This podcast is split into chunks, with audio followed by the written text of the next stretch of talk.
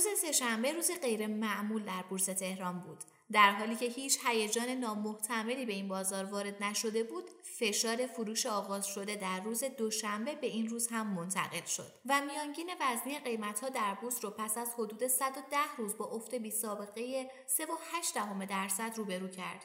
همین امر سبب شد تا نماگر اصلی بازار یاد شده تنها در یک روز 55782 واحد افت کنه و به سطح یک میلیون و هزار واحدی برسه. اما در روز چهارشنبه شاهد معاملات بهتری بودیم به طوری که شاخص کل دوباره به کانال یک میلیون و هزار واحد برگشت در این پادکست می‌خوایم بررسی کنیم چه اتفاقی در بازار افتاده و اثرات بالا رفتن قیمت نفت بر بازار سرمایه چیه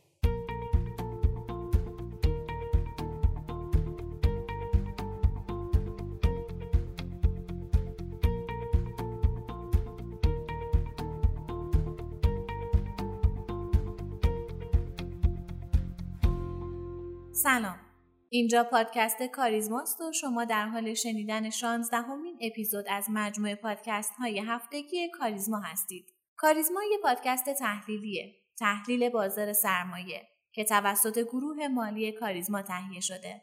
این اپیزود در روز چهارشنبه 26 آذر 99 ضبط شده. من آرام نظری هستم و با همراهی میسم رحمتی کارشناس اقتصاد و کارشناس ارشد مدیریت مالی اتفاقات مهم بازار سرمایه در هفته گذشته رو مرور می‌کنیم و نهایتا به سیمایی از هفته آینده می‌رسیم. با ما همراه باشید.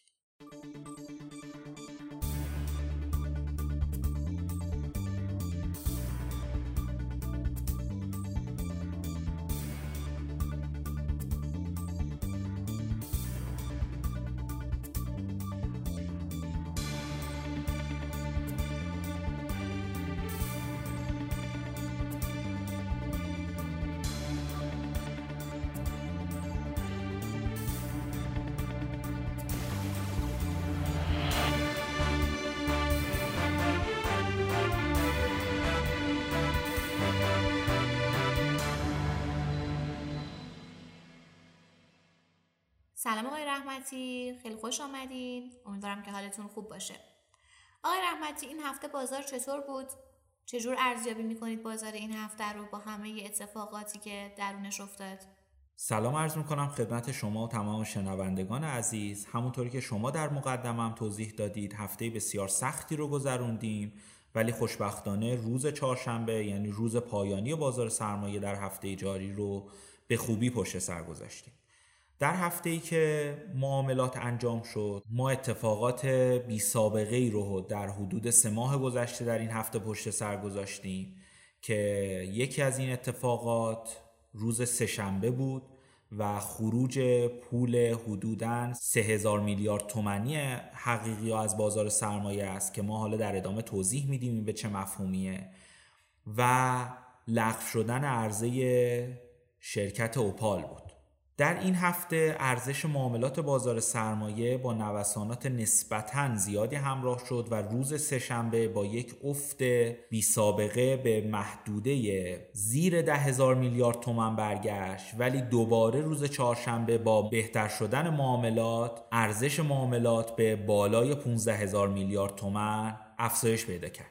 از نظر آمار معاملات حقیقی ما شاهد ورود پول حقیقی به نمادهای ساخت، برکت، دانا و ملی بیمه ما، پکرمان، کوسر و وکار بودیم. از نظر بخش صنایع هم صنایع نظیر قند و شکر واسطگری های مالی گروه بیمه گروه انبوه سازی و گروه رایانه بیشترین ورود پول حقیقی رو داشتن. اما موضوع مهمی که در این هفته اتفاق افتاد لغو شدن عرضه اوپال بود. شرکت اوپال که جدیدن در بازار سرمایه در حال ثبت شدن هست و قرار بود که عرضه این شرکت در روز چهارشنبه اتفاق بیفته به دلیل اینکه عرضه اوپال نیاز به پول نسبتا زیادی داشت برای عرضه اولیه و این پول حدود 3000 میلیارد تومن تخمین زده می‌شد. بازار در همون اوایل هفته با شوک همراه شد و نسبتا فشار عرضه روی بازار زیاد شد. به همین دلیل هرچه از اول هفته گذشت و این فشار شدت گرفت مسئولان بازار سرمایه تصمیم گرفتن که این عرضه رو لغو کنن و به یک روز دیگری بندازن. و متاسفانه باز ما شاهد بی برنامگی در عرضه اولیه و در تمام سطح بازار سرمایه بودیم و دوباره بازار سرمایه رو وارد شک کرد. خب آقای رحمتی این هفته همه اتفاقات تحت تاثیر خروج 3000 میلیارد تومن بود. حالا یا واقعا این 3000 میلیارد تومن از بازار خارج شده به معنای واقعی؟ این خروج فقط در حد فروش سهام بوده یا اینکه پولها از کارگزاری ها هم خارج شده؟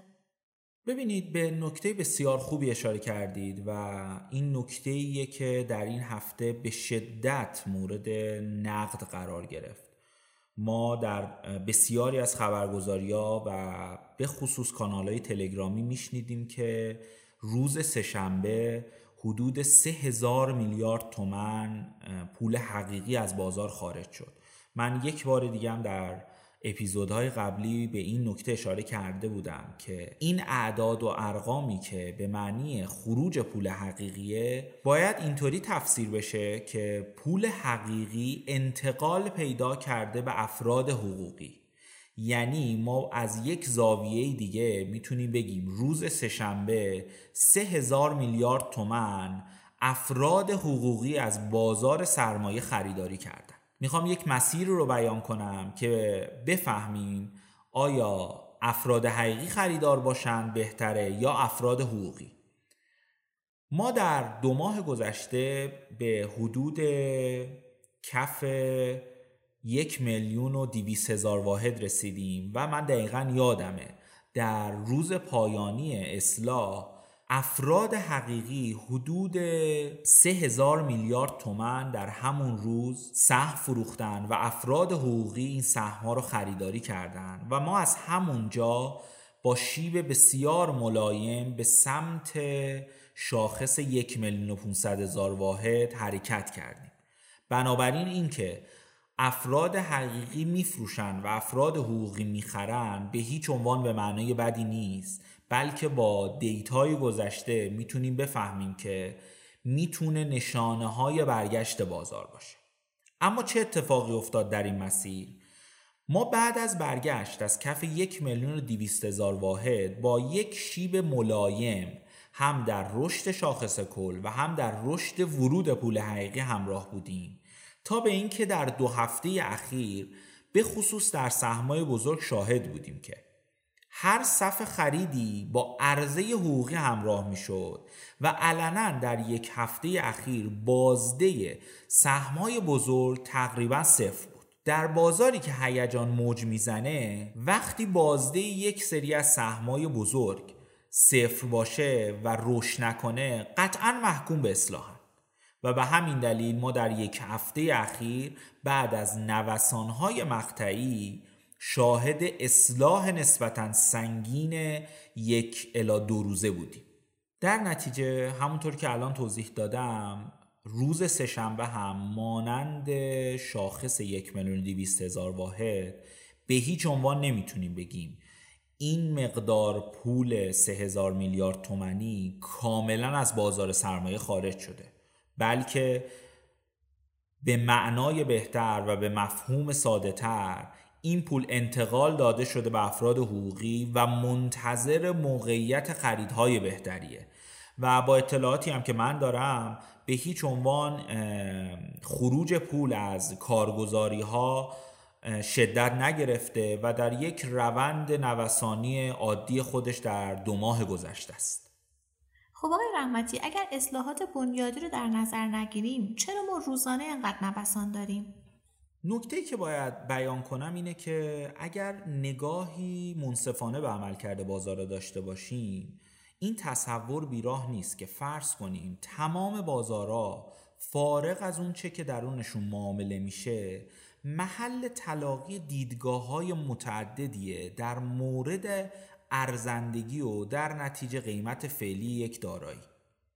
بنابراین همین عامله که سبب میشه تا تخصیص بهینه قیمت ها در تمامی بازارها نه بر اساس یک الگوی خطی بلکه بر اساس یک بینظمی قابل تبیین اتفاق بیفته که این بینظمی رو من اسمش رو می‌ذارم نوسانات بازار. حالا همین نوساناته که باعث میشه در بلند مدت ارزش یه دارایی به ارزش ذاتی خودش نزدیک بشه. اما نکته اساسی اینه که چه چیزی ارزش ذاتی رو تعیین می‌کنه ما در تحلیل بنیادی می‌دونیم ارزش ذاتی از متغیرهای بنیادی نظیر مقدار تولید، مقدار فروش، نرخ فروش و عوامل دیگه ای تأثیر پذیره. اما یک نکته بسیار مهم در تحلیل بنیادی وجود داره و اون مقوله ریسکه. در واقع مقوله ریسکه که به ما کمک می‌کنه که یک دارایی با تمام عوامل بنیادیش در پایان یک دوره زمانی چه مقدار میارزه؟ به همین دلیله که ما یک رابطه تنگاتنگی بین بازده و ریسک بیان می‌کنیم. حالا اگر ریسک در بازار مالی ما افزایش پیدا کنه قطعا بازده مورد انتظار ما هم افزایش پیدا می‌کنه و زمانی هم که کاهش پیدا کنه با دارایی در بازار مالی همراهیم که با قیمتی متفاوت از اونچه که در زمان بالا بودن ریسک وجود داشت معامله میشه. در نتیجه در زمانایی که الان در نتیجه در زمان فعلی که ما در حالت ریسک کم و ریسک بالا در حال نوسانی باید منتظر همچین نوساناتی هم باشیم. ما شاید در قدیم در بازار سرمایه به هیچ عنوان شاهد نوسانات زیاد یا رشدهای شارپی و اصلاحهای سنگین نبودیم. ولی الان متوجه میشیم. اگر شاخص کل یا بازار سرمایه روند خودش رو تغییر بده به صورت شارپ رشد می‌کنه و اگر زمانی سهامداران اون بازار سرمایه بازده مورد انتظار خودشون رو در کوتاه مدت کسب کنن کاملا فروشندن و دوباره شاهد اصلاح سنگینی هستیم. بنابراین این نوسانات فعلا ذات بازار سرمایه ما شده و تا زمانی که ریسک های موجود از هر نوع ریسکی به خصوص ریسک سیستماتیک از بین نره و دیگه پیرامون اون ریسک صحبتهایی نشه ما همچنان نوسانات رو در بازار سرمایه داریم.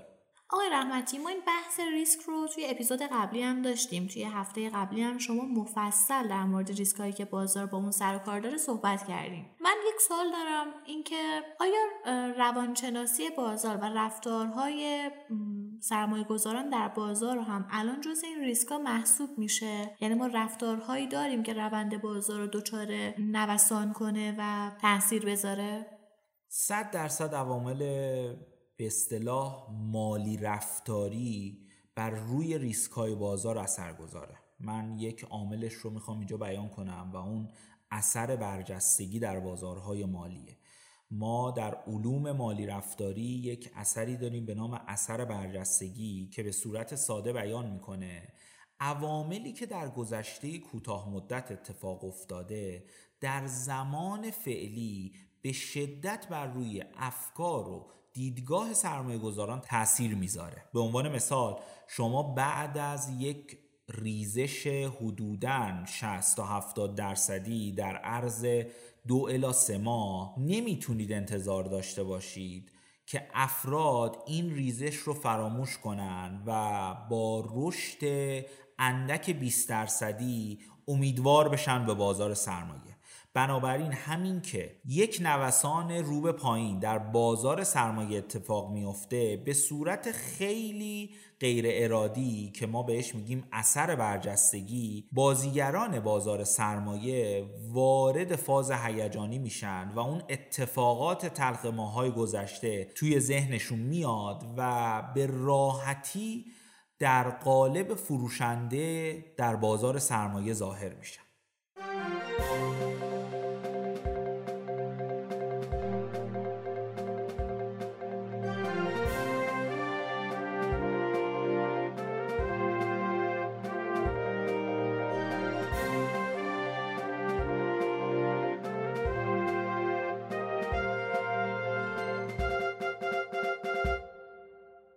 بسیار هم عالی. امیدواریم که روز به روز شاهد باشیم که این ریسک از بین میره و بازار دوباره به یه رشد خوب می‌رسه. البته یک رشد منطقی. آقای رحمتی یکی از اتفاقاتی که توی یک ماه اخیر هم شاهدش بودیم افزایش قیمت نفت برنت بوده. این افزایش قیمت روی بازار سرمایه به چه صورت تاثیر داره؟ اصلا آیا تاثیری داره؟ همونطور که مستحضرید قیمت نفت و نوسانات قیمت نفت یک متغیر اساسی در اقتصاد ایرانه. حالا اینکه این متغیر چگونه تاثیر می‌ذاره ما باید ببینیم چه شرکت هایی به اصطلاح تولید کننده نفتن و چه شرکت هایی در زنجیره ارزشی نفت قرار دارن. من از حوزه کلان شروع می‌کنم. در حوزه کلان افزایش نرخ نفت قطعا تاثیر مثبتی داره. به دلیل اینکه ما تحریم های شدید نفتی رو داریم تجربه می‌کنیم و مجبوریم تخفیف های سنگینی رو بر روی نفت خودمون به کشورهای دیگه بدیم. قطعا افزایش نرخ نفت هم بر روی بودجه ما و هم کلیت تأمین مالی اقتصاد ایران اثر می‌ذاره. اما در بازار سرمایه این اثر یکم متفاوته به این دلیل که ما دو دیدگاه در بازار سرمایه داریم. یک شرکت هایی که تولید کننده فراورده های نفتی هستند مثل پالایشگاهی ها و دومی شرکت ها شرکت هایی هستند که به اصطلاح در زنجیره ارزش یا به صورت ساده مصرف کننده نفت هستند مثل پتروشیمیا روان کارها اینها مصرف کننده نفت هستند و تأثیر افزایش نرخ نفت بر روی هر کدوم از این شرکت ها متفاوته. در شرکت های اولیه که تولید کننده نفت هستند قطعا افزایش نرخ نفت تأثیر مثبتی داره به دلیل اینکه مقدار فروش این شرکت ها ثابت باشه افزایش نرخ نفت باعث میشه که سود ناخالص این شرکت ها هم افزایش پیدا کنه و در نتیجه سود خالص این شرکت ها و حاشیه سود این شرکت ها هم افزایش پیدا کنه. اما در دسته دوم شرکت هایی که مصرف کننده نفت هستن به دلیل اینکه نرخ نفت در بخش بهای تمام شده این شرکت ها وارد میشه اثر نسبتا منفی داره. یعنی افزایش نرخ نفت باعث میشه بهای تمام شده شرکت هایی که مصرف کننده یا به اصطلاح مواد اولیهشون نفته تاثیر منفی بذاره و حاشیه سود ناخالص و خالص این شرکت ها رو کاهش بده. بنابراین باید بسیار توجه کنیم. اینکه افزایش نرخ نفت تمام شرکت های نفتی حالا از جمله پالایشیا پتروشیمیا رو با اثر مثبت همراه می‌کنه این یک اشتباهه و باید بررسی کنیم. خیلی بررسی ساده هم میشه انجام داد که چه شرکت هایی تولید کننده نفتن و چه شرکت هایی مصرف کننده نفت. خیلی هم خوب. ممنون از توضیحات جامعتون آقای رحمتی. بریم سراغ بحث مستقیم خود بازار. هفته آینده به نظرتون چطور رقم می‌خوره و سرمایه گذاران در هفته آینده بهتره که چه استراتژی داشته باشن؟ با تمام اتفاقایی که در هفته گذشته رخ داد به نظر من در هفته آینده به یک تعادل قیمتی خوبی می‌رسیم. نکات مثبتی که در هفته آینده ما پیش رو داریم به نظر من کم نیستن و من چند تاش رو بیان می‌کنم. اولین نکته مثبت گزارشات ماهانه و سه که شرکت ها روانه سامانه کدال می‌کنن. و این گزارشات به دلیل اینکه گزارشات بسیار خوبی هستن می‌تونه پیبهی فوروارد بازار سرمایه رو کاهش بده و کمی از ریسک خود بازار سرمایه و قیمتهای فعلی کم کنه و خریداران جدیدی رو وارد فضای بازار سرمایه کنه. نکته دوم روند شاخص کل و هموزنه. ما در شاخص هموزن محدوده حمایتی 420 هزار واحد رو داریم که خدا رو شکر با ریزش سنگینی که در هفته گذشته اتفاق افتاد ما به این محدوده رسیدیم و به نظر می‌رسه در همین حوالی حالا 5 درصد بالاتر 5 درصد پایینتر قدرت خریداران افزایش پیدا کنه و ما شاهد برگشت این شاخص باشیم.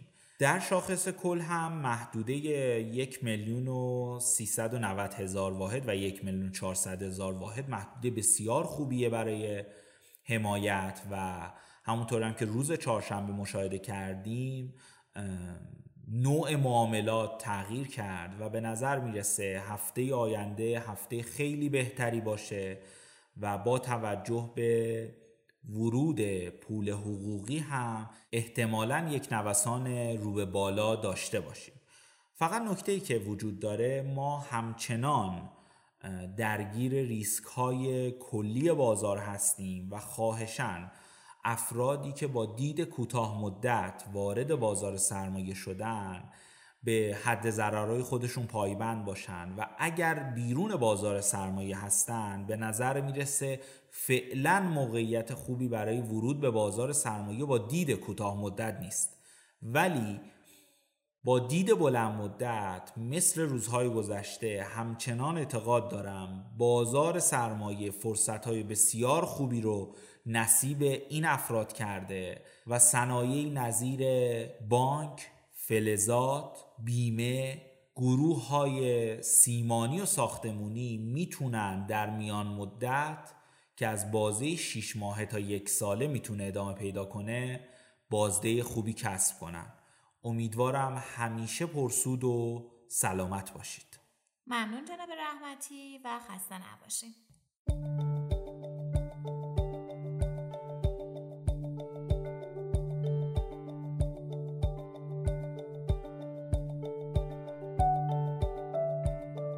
ممنون از شما که ما رو شنیدید و ممنون از جناب رحمتی بابت همراهی. لطفا سوالات، نظرات، انتقادات و پیشنهادات خودتون رو از طریق آیدی تلگرام pod underline admin با ما در میون بذارید. P underline admin باعث افتخار ماست که صدای شما باشیم. ما رو هر هفته به نام پادکست کاریزما در تمام پادگیرها مثل Castbox، Overcast بشنوید و به اشتراک بذارید. تا هفته آینده و قسمت بعد خدا نگهدار.